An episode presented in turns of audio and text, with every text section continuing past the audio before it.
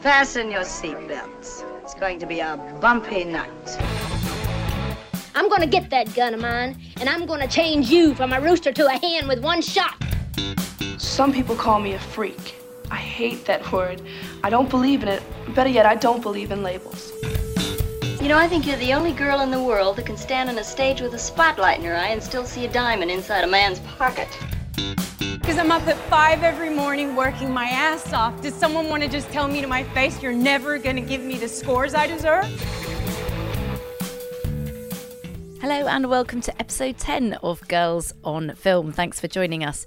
This episode was recorded in front of a live audience at home in Manchester and includes 2 interviews with directors that were recorded on location. Enjoy.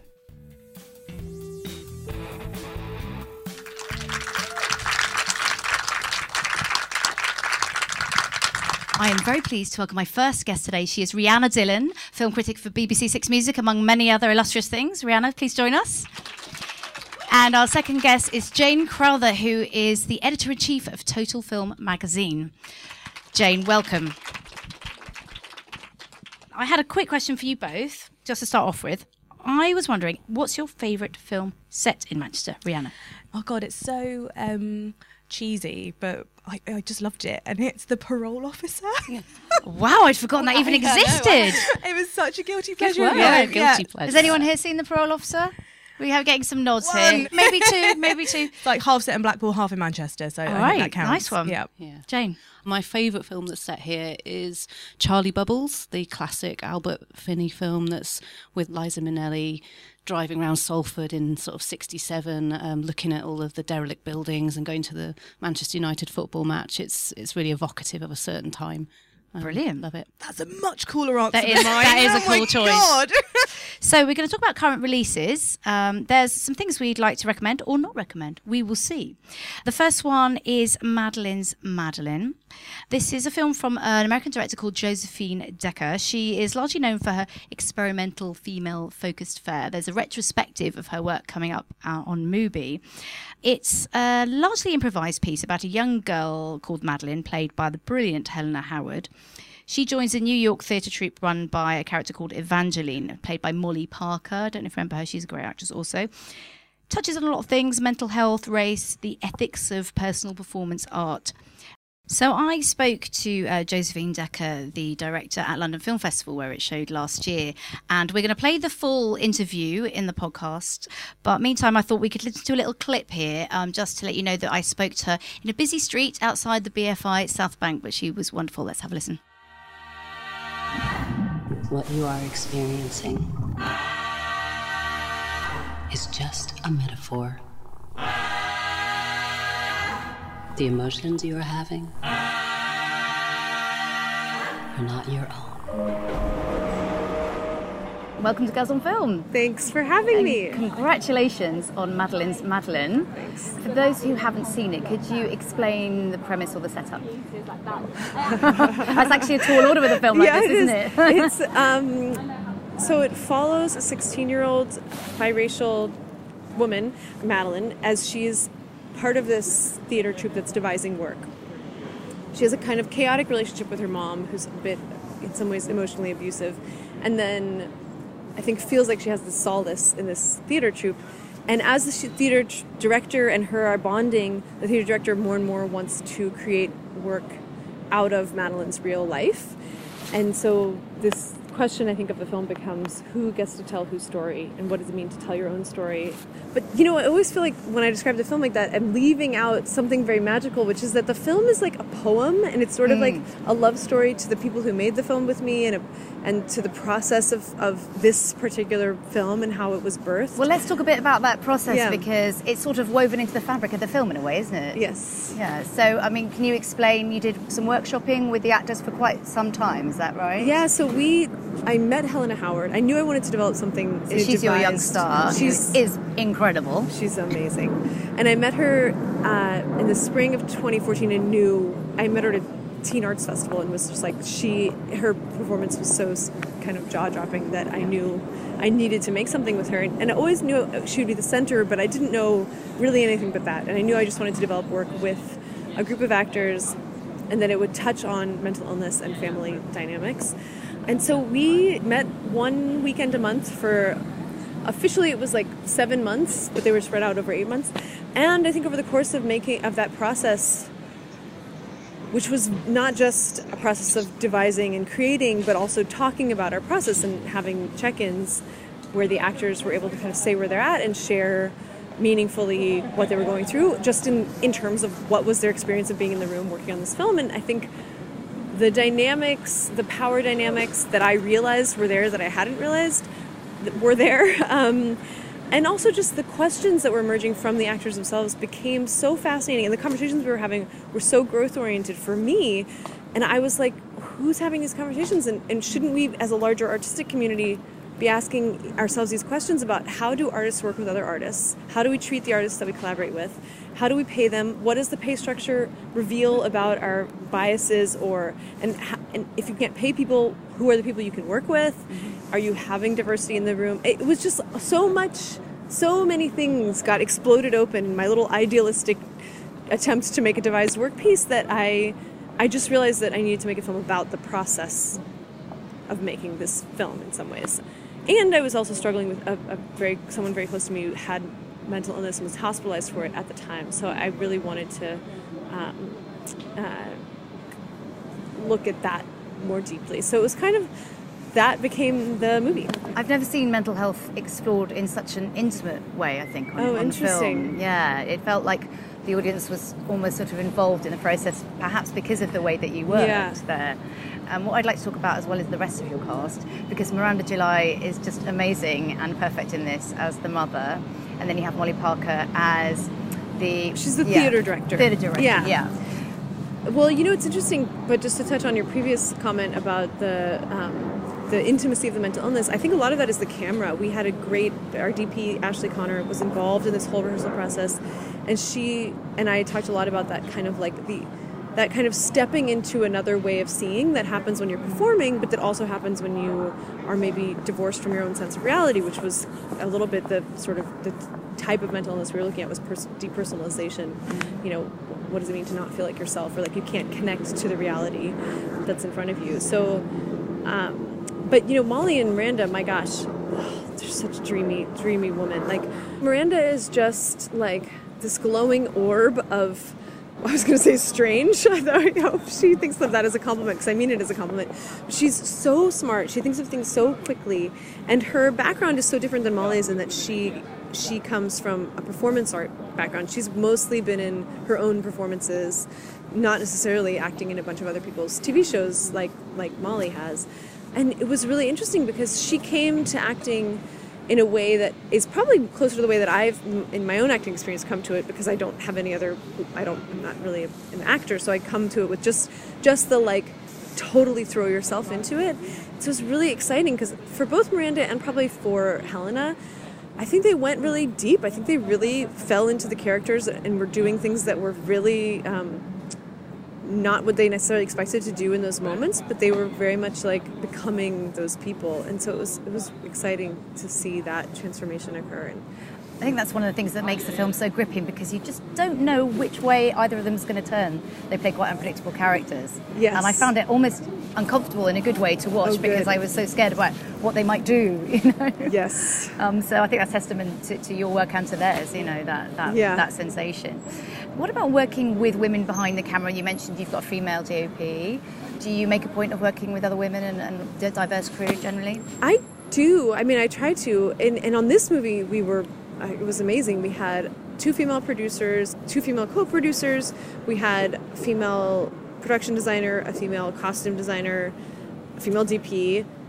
Gosh, I mean, the only department that wasn't headed by a woman was our lighting department. Right. Okay, so that's pretty good score there. That's well kind done. Of crazy. And our editor, was a man. Yeah. But like, great. Yeah, but you need, I mean, and I think balance is important too. But it was a really special thing. I think that's part of what makes the movie stand out in some ways, is that it was a very deep feast of woman magic. Yeah, it does feel feminine in the best possible way. Yeah, in a very warm way. Oh, good. Talk to me about what you're up to next. Well, so right now I'm editing this new feature, Shirley, which is about Shirley Jackson, that I just shot this summer in the States. So we're editing, we'll probably be editing for another like a couple months and then eventually finished the film. And then who's starring in that? Elizabeth Moss and Michael Stuhlbarg are the leads, and they're so good. Oh, they're just wonderful actors. Yeah, and then truthfully, this spring, I don't know. I have a script I'm in love with that I really want to make. I also would really love to write a TV show, so I'm trying to get some time to do that. Well, I hope you do, because we love your work. Well, thank you so much. I thoroughly enjoyed the film. I tell all the listeners to go see it, and thank you again, Josephine, for joining us. Thank you again. Yeah, so sweet of you. You are not the cat.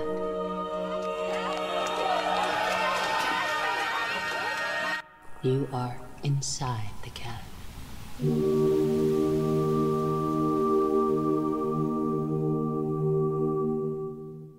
So that was Josephine Decker, very meta film in a way, talking a lot about the process while showing the process. I personally thought it was a wonderfully unpredictable, kind of non-judgmental exploration of the dynamic between three very different women. So there's the mother, there's the daughter, and then there's the theatre director. Rhianna, did you think that worked? I really loved that it was experimental and took risks, and the trouble is about taking risks, they obviously don't always pay off, and I don't think it always paid off, but it's a brave film, and it's really weird. Like, it is really weird to watch, and quite difficult. It's very sort of, as you saw a little bit of there, I guess it's more of a mood film. It's quite visually, it kind of dips in and out of focus all the time, and so you're kind of constantly a little bit woozy, in the same way that I think Madeline is also a little bit sort of never quite sure where she is. There are so many layers to it, which I really liked. I found the blurring of the lines between this mother and then this sort of drama teacher really interesting, because there was sort of like this maternal connection between the teacher and Madeline, but then with the mother, there was this kind of anger between them.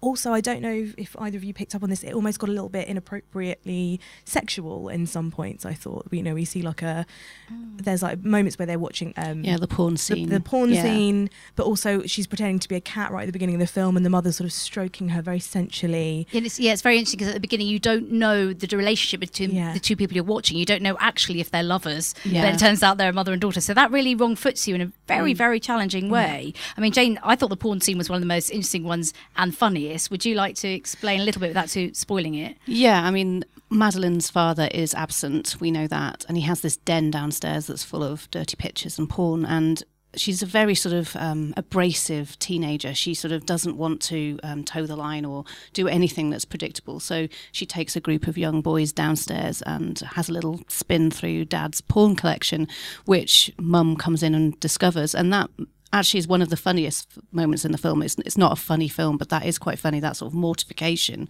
of being caught by your mum watching porn.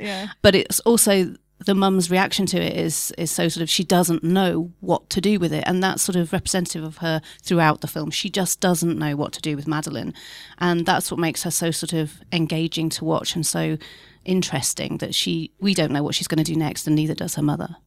I think it's worth saying that Miranda July plays the mother. I'm a big fan of Miranda July's work. She's a director, performance artist. The Future is one of the great films that she did, and also Me and You and Everyone We Know. She's playing very much against type here. She's usually very sort of strong, and she's the sort of artistic, sort of fiery character usually, and she's playing quite meek here, and that's really quite interesting to watch her do that. I feel like it's a Miranda July kind of film, if you like those films. Yeah. I mean, because I've met actually some male critics. One actually said to me once, "Oh, I thought you'd be a Miranda July fan." It's like, well, was that a compliment or an insult? I don't think it was a compliment. But I am a fan of her films. And, I understand she's very, very arty, and it can be a bit grating. But I think she does such interesting things, like Josephine Decker does, with her filmmaking, and raises such fascinating questions, and really runs with it, and opens, as you were saying, Rhianna, uncomfortable questions up. I mean, Rhianna, who would you recommend this film to? Well, I suppose if you like films that challenge you, if you like films that you haven't necessarily seen the content of before, and like you were saying, it is very unpredictable. And the performances are excellent, actually, because at any given point, you don't know whether you like or dislike the protagonist, who is the antagonist. And again, that's really unusual for this kind of film. And I really love that female filmmakers have been given the space to try these sorts of films out. So Madeline is out on May 10th at venues around the UK, including home. There's a Q&A with Josephine Decker here soon, and it's also streaming on the platform Mubi, so there's a recommendation for you. Now, another current release, we want to talk about something we thought some of you might have seen, Us. They look exactly like us. They think like us. They know where we are. We need to move and keep moving. They won't stop until they kill us. Or we kill them.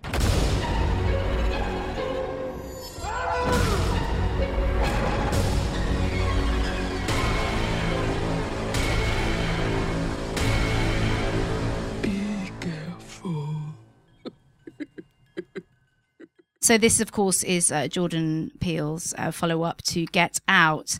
We won't give too much away, but I think it's interesting to discuss a film that's been out there and that a few of us have seen. And what an interesting film it is, don't you think? I mean, it stars Lupita Nyong'o and Winston Duke as a couple confronted by their doppelgangers while on a beach holiday. It's ostensibly a horror film, but it's so much more. I don't know about you. When I first saw it, I was staying awake at night thinking, you know, okay, the themes, identity, class, privilege, politics, race, community, religion, competitiveness. Anyone like to add to that? There's probably about 10 more. I think you covered most of them. Yeah. Have I done quite well? Yes. Rhianna, how amazing is Lupita though in this film? Oh, it was so brilliant to see her being given that chance to sort of have her own film and shine, and obviously not just one part but two in it as herself and the doppelganger. Very different roles as well. So really interesting seeing her being confronted with herself. We've all often seen her in the supporting role, and it was, I mean, Winston Duke, also a big fan of him, but it was nice to see him sort of take the supporting role and her to take centre stage in this.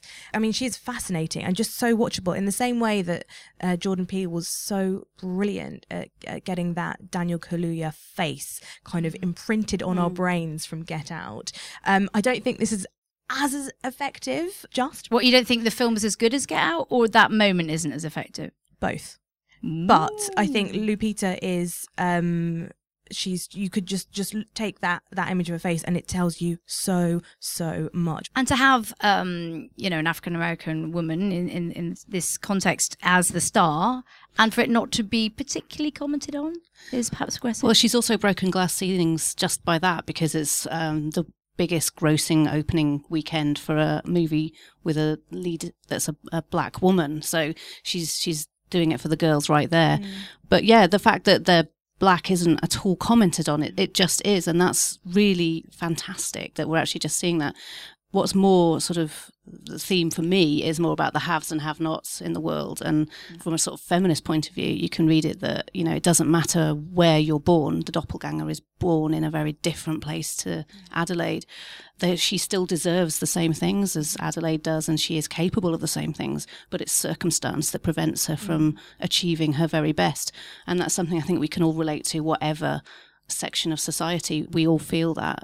I think it's sort of tackling prejudice in a way, but it's not ramming its message home. There's so much you could take from it, don't you think? Yeah, I think Jordan Peele is very, very good at sort of letting ideas kind of float out there, and you being able to take away exactly what you want from it. And it was only sort of because when I first watched it, I was looking at it very much as a horror film and sort of thinking about the tropes of horror. So, you know, the idea that, you know, the black guy dies first and that sort of thing. And the idea of the final girl, who is a, you know, white, blonde virgin. And to have all of that turned on its head is really interesting and really refreshing. So that's kind of it was my immediate response. And then what's so brilliant is that, yeah, you go away and then you think about that whole list of other things that you just mentioned. It's such a good film to go down to the pub afterwards and chat about, because everyone has a different perspective. Yes, and everyone sees different things in it, and everyone thinks that the ending is different, and that's really unusual. So to be given so many choices with one film, I think is just, you know, that's like a film lover's dream. Yeah. Well, if it's a bit too scary for you, us, and you want to check out Jordan Peele's... terrifying. Yeah, it is terrifying. Jordan Peele's back catalogue. May I recommend some light-hearted additional viewing, and that is Keanu. Yes. Have you seen Keanu? Yes, with the cat. So this is Keelan Peele, is a comedy duo, and the story revolves around Keanu, who's actually a gangster's kitty but falls into their care. And these are two basically kind of suburban nerdy guys, but they have to pose as gangsters to get back the kitten. And it again, I mean, in a very silly stoner comedy kind of way, it does likely address some of the same issues, which is cultural prejudice and imagining that just because someone comes from a certain background that they must behave a certain way. I love the way that one of them is absolutely obsessed with George Michael. You know, absolutely obsessed with George Michael. So it's, yeah, you know, if you, you know, had a few drinks and fancy watching something not scary involving Jordan Peele, may I recommend Keanu. Now, moving on to a very different film, and that is Eighth Grade. It's a coming-of-age story about a 13-year-old girl. She's trying to make it through the last week of middle school. She's played by Golden Globe-nominated Elsie Fisher. Fantastic performance. It's written and directed by a comedian called Bo Burnham, who found fame on YouTube. I liked this film so much, I decided to make an exception and have a male guest on Girls on Film. What? So I interviewed the director and the writer, Bo Burnham, at Glasgow Film Festival in a hotel bar. Once again, it will be played in full for the listeners at home, but let's have a listen to a clip here. Hey guys, it's Kayla back with another video. So, the topic of today's video is being yourself. Being yourself can be hard, and it's like, aren't I always being myself? And yeah, for sure. But being yourself is like not changing yourself to impress someone else. So, Bo, welcome to Girls on Film, and congratulations for being our first ever male guest. Appreciate it, thank you. Yeah, it's an honor. Well, I bet you can imagine why we chose you, because obviously you've made a film about a young girl, which we thought was extraordinarily perceptive and very true to life. So tell us how it all came about. You know, I wanted to write about anxiety. I was sort of coming to terms with my own anxiety at the time I was writing this, and wanted to write about the internet and young people. I felt like sort of neither of which were being represented correctly in the way I was sort of seeing popular media. It was a few ideas that sort of came together. And why did you decide to feature a young girl in particular rather than a young boy? You know, it wasn't really a decision much as it was just, you know, I started writing and it felt right, but you know, as it happened, I could then go, okay, I could step back and say, why is this happening this way? And there's a few answers. I didn't want to make a nostalgic film. I didn't want the film to be a retelling of my past or my experience. I do feel like what kids are going through is very particular right now. So in part, it being a girl, I couldn't project my own experience onto her. I had to sort of walk her experience with her for the first time. And so it made me sort of humble myself to the material in a way that made it feel fresh to me. Another is that, you know, I watched hundreds of videos of kids online talking about themselves. The boys tended to talk about video games and the girls talked about their souls, so it was like, well, okay. You know, it's like slightly, at that age at least, girls are just going a little deeper in a way that I personally related to. And then the last reason is I did stand up for a long time and I talked about my anxiety and what I was feeling, and it was 13-year-old girls that came up to me, much more than men my own age or boys that age, that sort of understood what I was talking about. So if there was a bridge I sort of had to walk to tell the story, it was built by them to me first. I felt understood by girls like Kayla before I presumed to understand them. It was sort of like they saw themselves in my experience, so I felt like I could see myself in theirs. So did you speak to any of those girls that came up to you to prepare for this specifically, or did you talk to others? How did it work? No, really, I mean, the real research was just watching videos, watching videos that young girls made online about themselves, because I think it was a much better way to research. It was a way to research without me actually being there.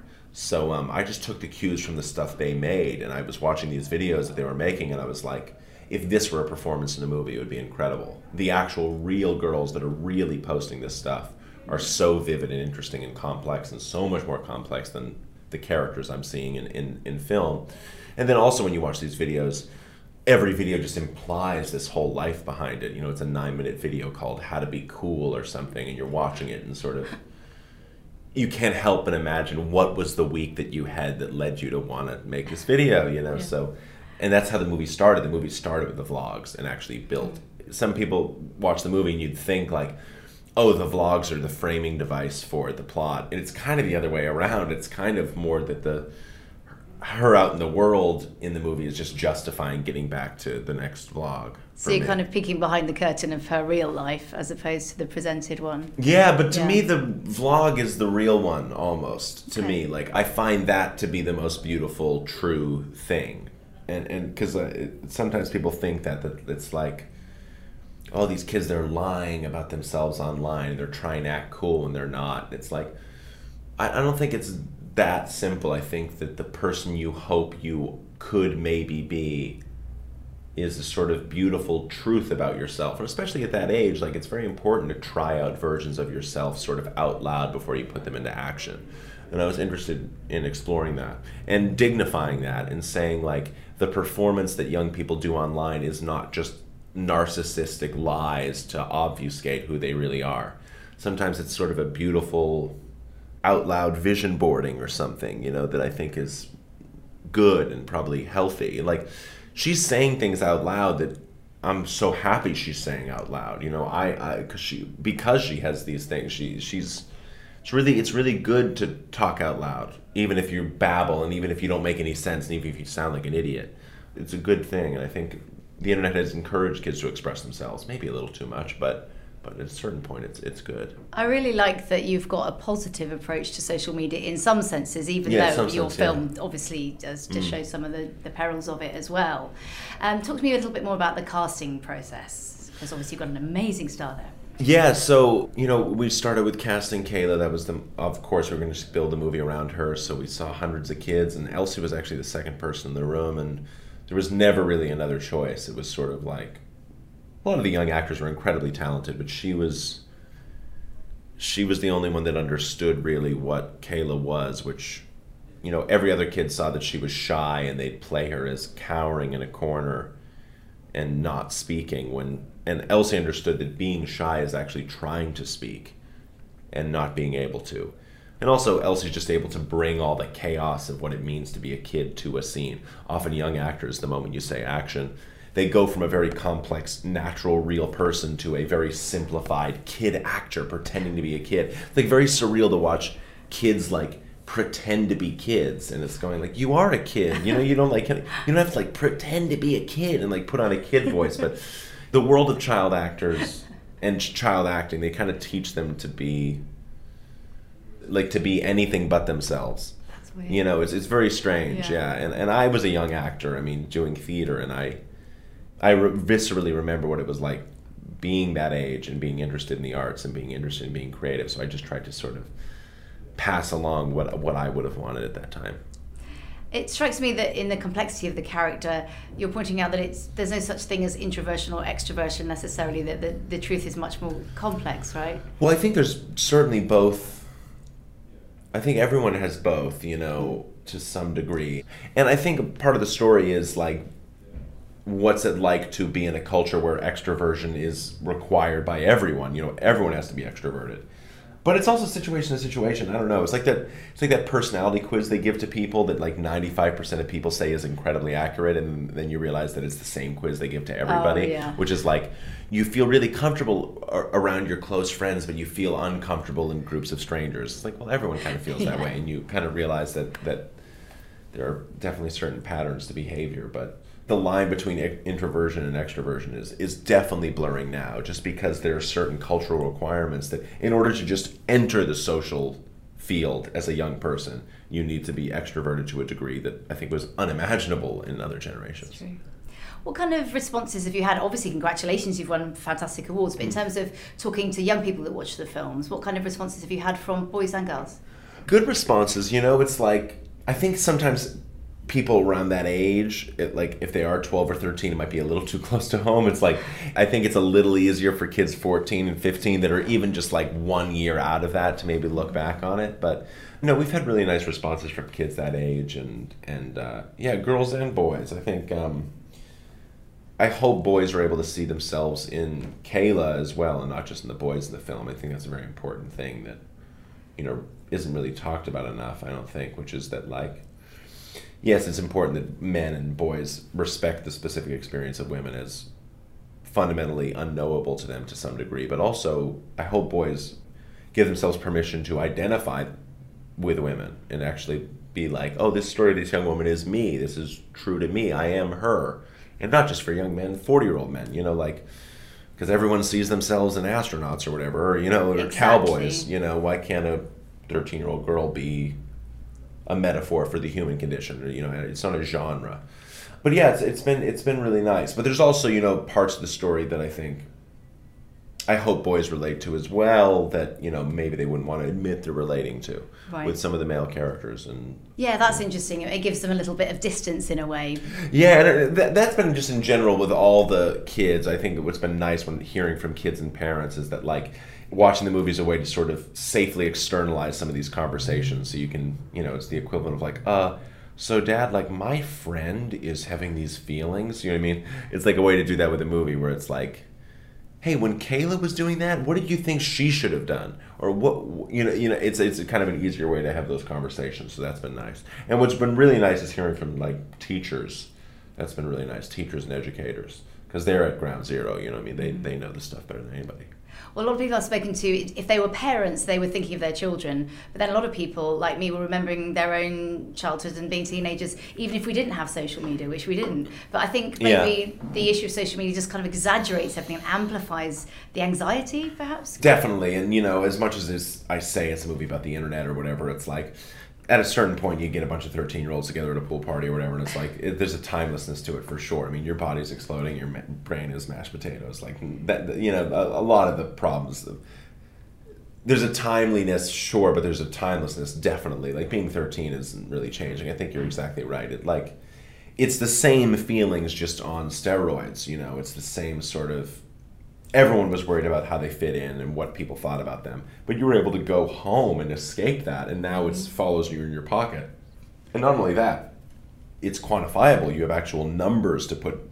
You can literally chart exactly how liked you are in your school. You can rank order the popularity of every kid in school by their follower count. This is, you know, terrifying. It's just true. It just is happening, you know, and because some people go like, oh, you know, they get so scared for kids. And it's like, well, the kids are dealing with it and have been dealing with it. They're already within it, you know. So, like, the least we can do is sort of catch up. And that's why I hate when people judge the kids for it. It's like, you realize, like, the kids didn't make the phones or program the apps, right? Like they had zero choice in any of this. Like, this culture was given to them. So it's our responsibility to be aware of it, and I think it's certainly parents' responsibility to try to know it as much as possible. It's so difficult because, like, it changes so rapidly, and that's what's so hard about this stuff, is that the things that the kids are engaged with are sort of changing, and the thing that your kid's obsessed with right now is obsolete in 6 months. Well, I love that you kind of bring that up in the film with the older kids, and they're talking about a kid just a few years younger than them as if they're in an entirely different generation. Yeah, and I think it's true to a degree, you know, the sort of generational signifiers that would come around every 15 years, like, oh, I grew up with vinyl, I grew up with a Discman, you know, those are coming every 6 months, and they really do change behavior. They really do, like, change the experience of high school or middle school or whatever. You know, Twitter came around when I was 19, and if it had come around when I was 14, which is only 5 years ago, that would have changed school for me. Snapchat, like, I didn't have that, and, like, I mean, it's a service where you can, you know, where kids send pictures to each other that disappear after 24 hours. I mean, what are kids using that for? It's pretty obvious, and, like, it's wild, and I don't really have any answers, and I actually don't think it's my job to give answers, certainly now, and I don't think it's our job as a culture to. I think it's our job as a culture now to gather the information. You know, there's so many people waxing poetic about it and trying to analyze it, and I don't think we've even gathered the data to sort of have the conversation yet. Very quickly before we wrap up, what are you working on next? I don't know. I'm working on trying to write, and so just trying to take the time to sort of clear my head, but yeah. Any more female protagonists, or do you not decided yet? Oh, I don't know. I mean, I happen to try to be writing something with a female protagonist right now. Yeah, I'm weirdly more often, for some reason, drawn to a lot of the movies I love. I think just have women at the center of them. Just to name a couple.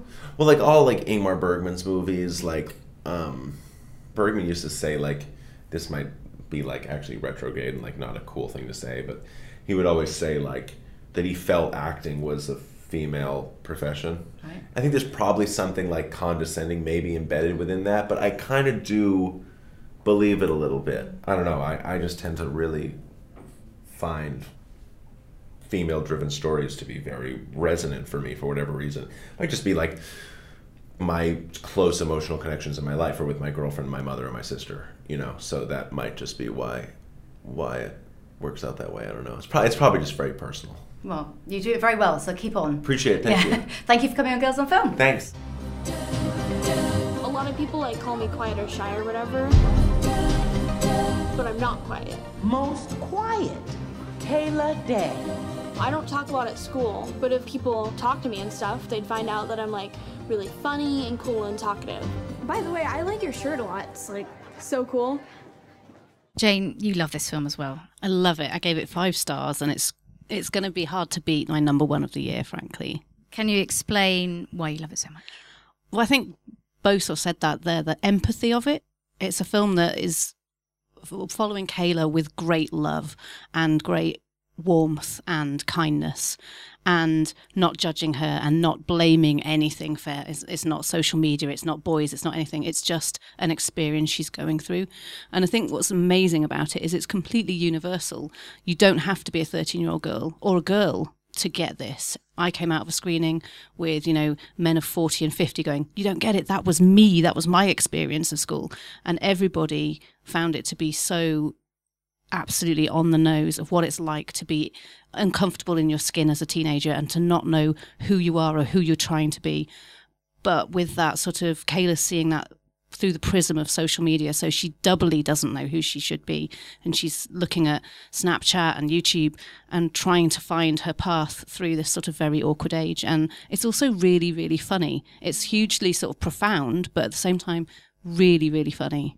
And mortifying. I mean, some of the scenes you will watch with your, you know, through your fingers. Well, it's so exactly right. And so I the first time I saw this, I struggled with it so much, and I found it really uncomfortable.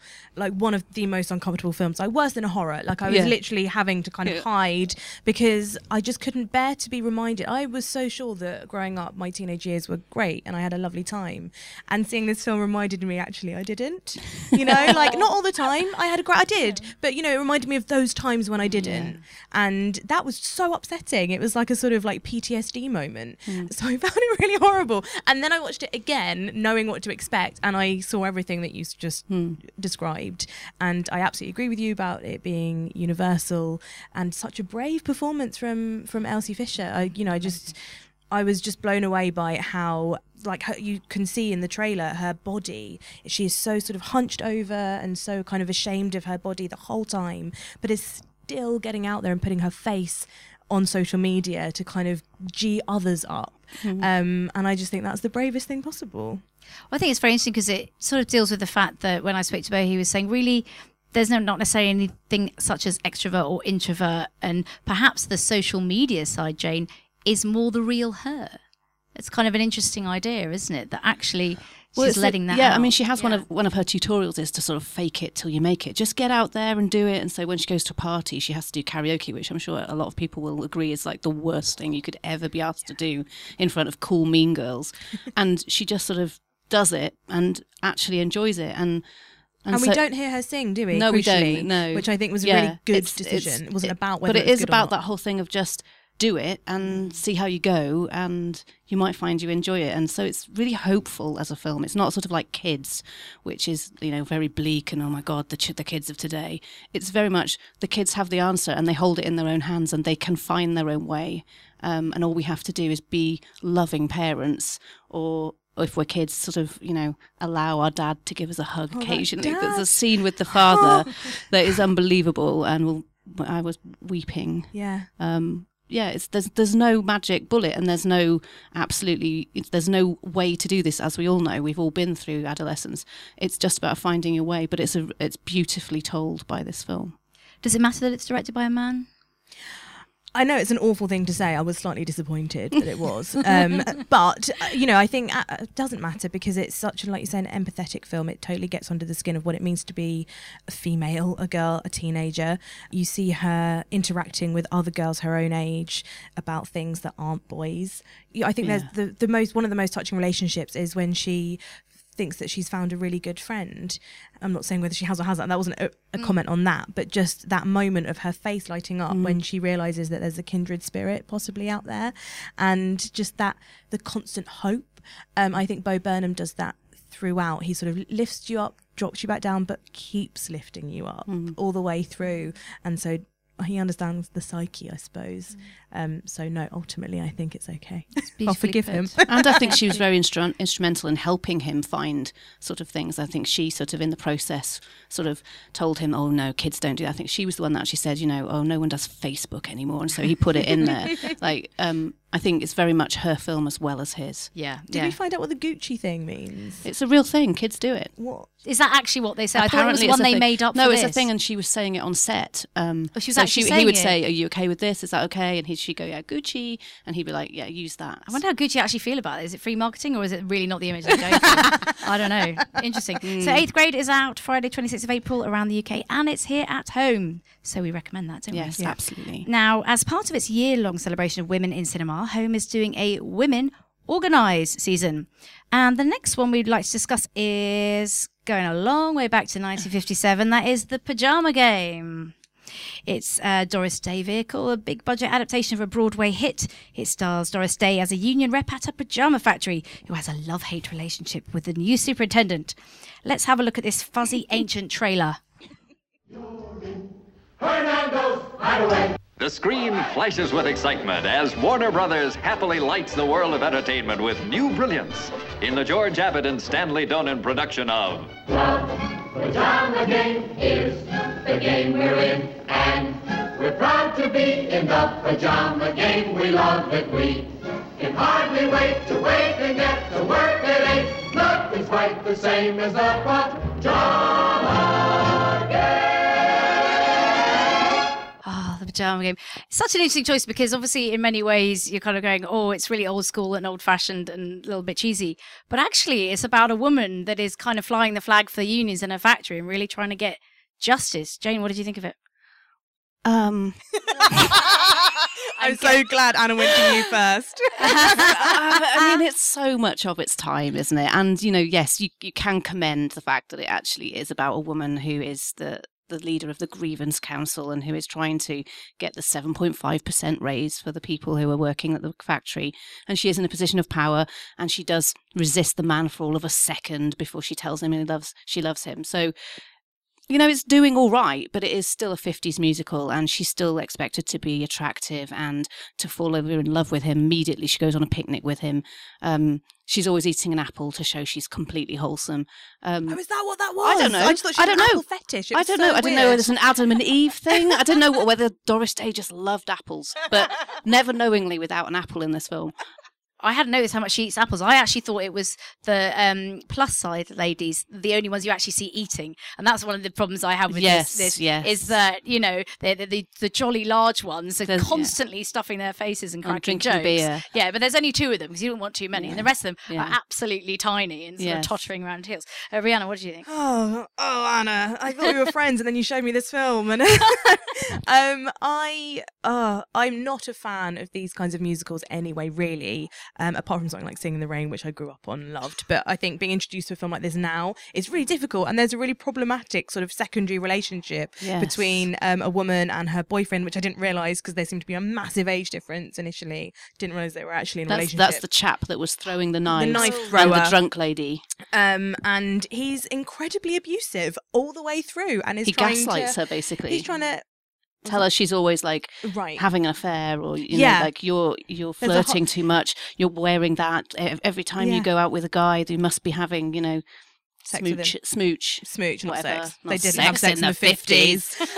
But actually, to be fair, they there is a lot of that implied, isn't there? Yeah. But yeah, so he like tries to stab her, he tries to kill her, he throws knives at her, not when she's volunteered like Doris Day did, but just ad hoc. He fires guns, and I just, and it's supposed to be funny, and that kind of constant like pursuing of her, and she sort of got really cross with him, but then she still loves him. She still comes back to it. I just didn't understand how that was ever okay.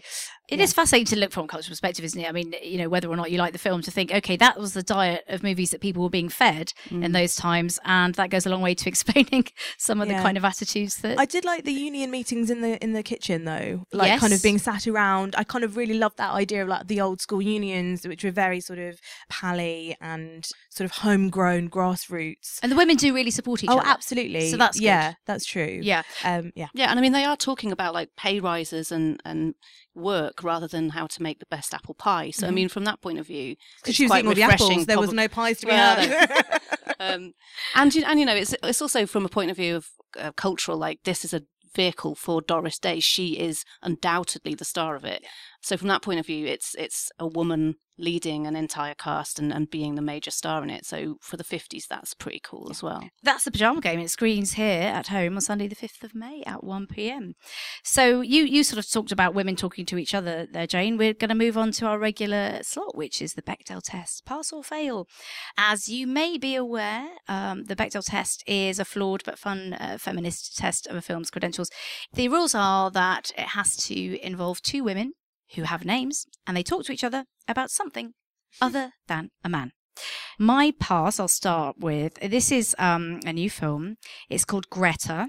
It is a Neil Jordan thriller, stars Isabelle Huppert, who plays a French woman in New York who lures the young Chloe Grace Moretz to her home with dubious intent. That's not a spoiler because you can see that from the trailer. It's kind of tawdry, lurid thriller. Mm. It makes no sense to me, this film, really. It passes because women are constantly, you know, sort of making polite conversation or trying to get up to no good. But it's, I also found it a bit troubling because I wondered whether it's written by two men. Is it a man's idea of a woman with mental illness? Yeah, I mean, also the fact that she's a mother. Is it that, you know, women who are left without their children cannot cope and go absolutely batshit? Which we know is not the case. I mean, I have a different... I for half of it, I thought this is rubbish. And then it took a turn where she went absolutely nuts. And I thought, I'm enjoying this because it knows it's stupid. Mm. And it's so deliciously over the top that I'm just going to enjoy it as a sort of camp almost thriller. She's very glamorous. She's very... she's great, though. I mean, it is a masterclass. It's entertaining. It's, yes. But Rhianna, I think you were with me in the sort of like... Oh, I thought it was absolute crap as well. Yeah. But what I did love about it was that there was no sort of... like this, I don't really want to give spoilers or anything, obviously, for people who still might want to see it after this glowing review. But I love Chloe Grace Moretz, but I just didn't understand. She didn't do it for me in this film at all. Micah Monroe, on the other hand, who plays her flatmate, was, I think, fantastic, because you sort of think that she's one thing in this, and you sort of write her off at the very beginning, and then actually, as she kind of comes through, she's the one that's making complete sense. She essentially takes like the sort of boyfriend role. Yeah, that's interesting. And it was really lovely to have that coming from the mouth of a woman, and it was common sense, and she was doing all the right things, saying all the right things, like you would, you know, like when you're shouting at a horror film and you're going, why are you doing that? That was Micah Monroe. Why don't you get a restraining order? Exactly. Really sensible, actually. Ring the police. You know? So it actually weirdly progressive on paper, but very badly executed. Really weirdly executed. I mean, you can drive trucks through plot holes in this. But I think you're right. I think Neil Jordan was just like, it was silly. It was silly. Fair enough. That's okay. It's a silly film. And you're like, okay, fine. If you're not going to take it seriously, then that's absolutely fine, actually, and you can enjoy it as a silly vehicle for this fabulous woman, Isabelle Huppert. We're going to go back to the pass for Jane's pass. It sort of scrapes a pass, but it's Dirty Dancing, which I don't know if anyone else enjoys this wonder from the 1980s. Give us a cheer if you like Dirty Dancing. Woo! Yes! So, I mean, on paper, this looks rubbish, because this is like, young sweet girl goes off to her summer camp and... hot hunky older guy seduces her. Ooh. But actually, I sort of feel like she does actually talk to her mother and her sister about other things, like beige iridescent lipstick for one, and to Penny, the dance instructor. You know, they talk about being in the Rockettes, what it's like to come from the wrong side of the tracks, how it's not as glamorous as she thinks being a dancer. So it does pass on that. And also, I just think it's about a young woman who already had agency. She already planned to go to college. She was going to go to Mount Holyoke and study politics. She didn't need this bloke to come along, but he helped her sort of find her own route. And let's face it, she's going to go to Mount Holyoke. She's never seeing him again. She's going to go on. She's probably going to be a professor or something. She's fine. And she's having this lovely summer. And who wouldn't want that before they go to uni? I absolutely agree. And I think it's so brilliant, that evocative sort of first love, lust for it, like really taps into like what it is to lust after someone, and then to have that surprisingly returned. Yeah. And how exciting that is. And especially when it's Patrick Swayze. That was Jane's pasta. It's also dancing. A good mantra to live by, a feminist mantra, that nobody puts baby in the corner. Yeah. Nobody. Like, just don't exactly. be put in the corner. Yeah. Just pretty Speak simple. Up. Speak up, women. Absolutely. Yeah. That's what we're here for. Rhianna, top that. What's your pass? Oh, my pass is Ben Dillai Beckham. Oh, look, everyone's face is lit up when I said that's really lovely. This holds like such a special place in my heart, because seeing an Indian woman on screen, I'm half Punjabi. Jess is Punjabi in the film, so seeing her growing up a Man United football fan, as I was as well growing up, having, you know, like the whole sari football shirt thing. I was such a tomboy, I was always in my Man U kit, and so this just spoke to me on so many levels. And seeing her relationship, I mean, okay, it's not like the best, like the most well acted film of all time. Keira Knightley, you might love her, you might hate her. She's not great in this, but she was, you know, finding her feet, I guess. But just, you know, they talk constantly about football. They also talk about their coach, Joe, because who wouldn't? Although watching it back now, it's so weird, because he's just got like really gross little like sort of 90s hair, like like gel and everything. But it's just, it's a really wonderful celebration of what women can achieve, and the fact that she has to kind of keep pushing boundaries of like her culture, of her sex. You know, her parents want her to settle down, find a man, go to college, become a doctor, become a lawyer, become an accountant, because that's what you have to do if you're Indian. And also like her body image, you know, she has this scar on her leg as well, which she's kind of quite ashamed of, but kind of gets over that. And even her mother kind of has taught her to be ashamed of it and of showing off her body. But showing off her body is in just such a fabulous way. You know, you see her muscles, you see her strength. And I thought it was so empowering and so much fun. And it was such a joyous film. Great choice, I must say. Yeah, I watched it again quite recently, and I agree with you. It's very progressive, actually. Yeah, Gurinder Chadha is. And very uplifting and lovely. Yeah. But let's move on to fails, which we'll move through rather quicker. Mine is Passengers, the Jennifer Lawrence starrer. I am going to do a mild spoiler here, because it's not a great film, and I think the way we talk about the Bechdel test is going to involve talking about the spoilers, so I hope nobody minds this, but many it's of public you... service yeah, it is anyway. A public service. You'll never get the 2 hours back. So this is Morton Tilden's romantic, in inverted commas, sci-fi set on a spaceship. Chris Pratt, wakes up from hibernation while being transported to another planet with 5,000 other passengers. They're meant to be in hibernation for over 100 years. He accidentally wakes up, gets a bit bored, spots a hottie in the other pod, Jennifer Lawrence, and goes, I think I'll wake her up and pretend I haven't woken her up and say it was an accident, and then see if she falls for me. What do you think happens? I mean, come on. Obviously, this is not going to pass the Bechdel test, because there's like three characters. He's just an intergalactic stalker. Yeah. But worse than that, it's like he's giving her a death sentence, right? Yeah, it's hugely selfish as well as creepy. Yeah. And actually, many elements of this film I thought were quite engaging. It could have been a really interesting sci-fi if they had explored that whole dilemma at the heart of it, but they absolutely balls out of it. Yeah. I just think Jennifer Lawrence, for all her kind of feminist chat, actually isn't a great feminist. If I'm going to be honest. Red Sparrow. To be discussed in the next episode of Girls on Film. So listen into that. Good point. Yeah. And I think that is a very interesting point we'll pick up in the next episode. Yes, Jennifer Lawrence. Feminist or not? Good question. Sounds like a Rita Skeeter article. Invite her in. See what she says. I'm sure she'd love to come and discuss that. Jane, what's your fail? Thor Ragnarok. Like, two superb women, Valkyrie and Hera. There they are. But they're doing it entirely on their own. They don't talk to each other or any other women throughout the film. I mean, obviously they are kick-ass and amazing, and this is a great film for entertainment. But for Bechdel, it doesn't work at all. Yeah, agreed. Rhianna, what's your fail? My fail is Whiplash, directed by Damien Chazelle. I love Damien Chazelle so much. I love Whiplash so much. I just think it's incredible. The editing is phenomenal. And the performances, J.K. Simmons and Miles Teller, are both sort of completely standout. But there is like one named female in the whole film, Nicole, who plays Miles Teller's girlfriend. And he goes on a date with her and then bins her off really quickly and is just like, oh, my ambition is way more important than you, which is absolutely fair enough. But, you know, cotton wool it a little bit. He kind of, he has no sort of empathy outside his own sort of drive, and that's obviously a very good point, that she gets no sort of agency in this. She doesn't even get her explosive fuck you, you know. It's just a kind of crying moment, and I found that really frustrating. I also feel like Damien Chazelle, as much as I love him, does not direct women particularly well. Yeah. His films do not really pass Bechdel test. It's another great discussion topic. Yes, Damien Chazelle. Yeah. Feminist or not. Feminist or not. Yes. I feel like a whole series coming on. What, not even La La Land? Well, it's a beautiful film. I love La La Land, but it's about her career, but you don't. No, it's about really, his career, let's face it. You don't really see her talking to any other women. There's the song at the beginning, but that's kind of it. And it's also all about his own sort of tortured jazz persona, isn't it? Anyway, why don't we see what the audience have to say about all these topics and more? The microphones are roving. Please put your hand up and they will come over to you.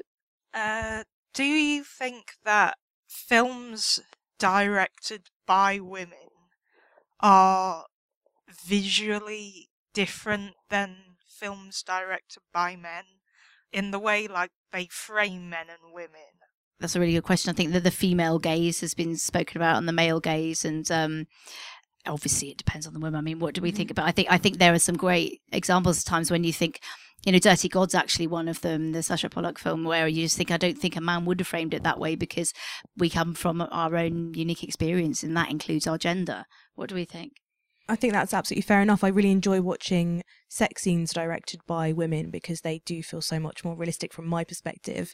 Even if it's voyeuristic, I feel like women are incredibly sexy and we need to be seen like that on screen, but seen from the way that we want to be shot, not from the way that a man thinks we should be shot, with like a sort of side boob, or, you know, if it's a PG or whatever, you know, and or having sex with our bra on, or it's like we're sort of taught to be ashamed of our bodies and then to be really explicit about our bodies, and there's no sort of real in between, whereas I think female filmmakers are quite good at doing that in between bit, you know, like thinking about awkward sex scenes as well, and like Greta Gerwig and Lady Bird. I think that's a really lovely example of how to sort of film sex as sort of awkward but quite fun, and I think the fun is lost in a lot of sex scenes. Men don't do fun sex scenes so much as women do, I think. That's a really interesting point. Yeah. Great question, thank you.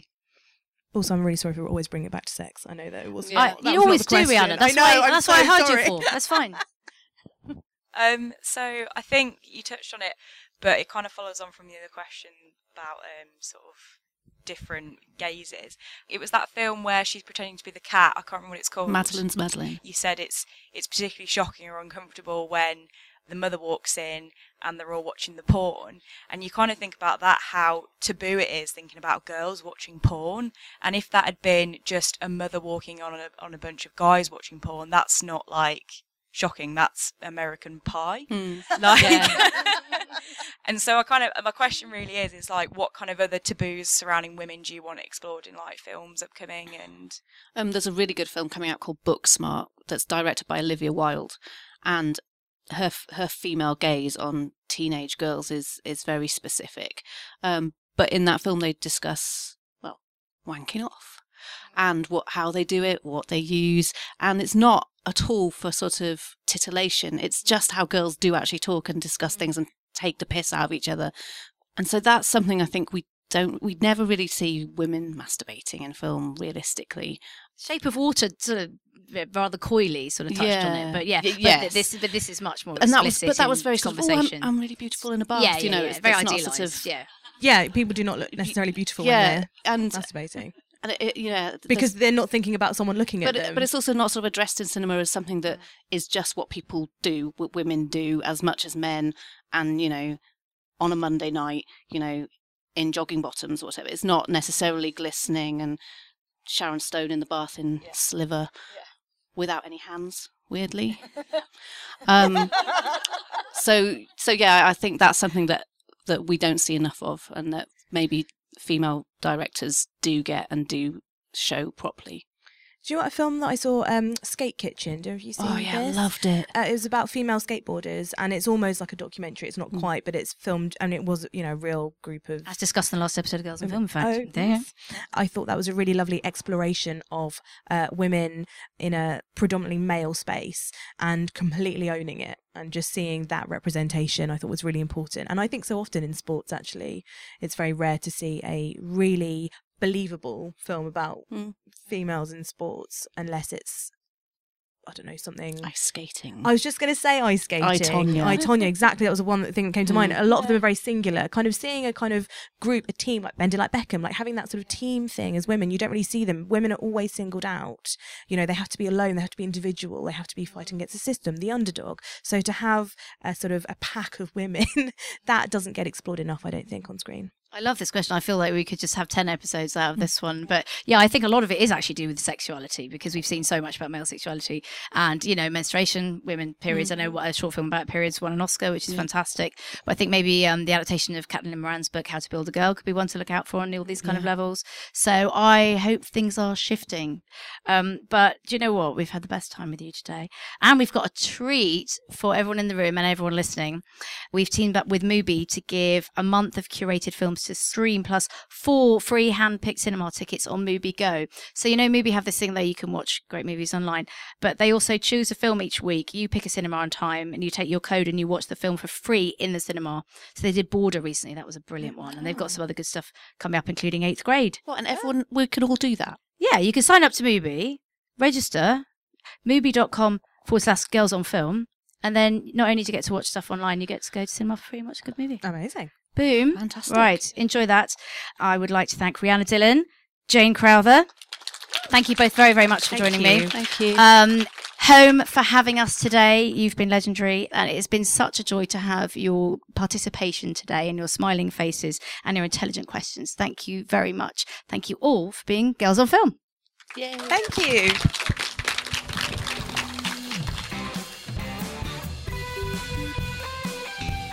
Thanks for listening. Our next episode comes from the Albright Club in Mayfair, London, and will feature the director Amma Asante, as well as the critics Wendy Lloyd and Angie Errigo. We'll also be back at Home in Manchester on June the 11th. You can go to homemcr.org to get tickets. Do join us. We'd love to see you there. Girls on Film is an HLA production produced by Heather Archbold and Jane Long. Gucci!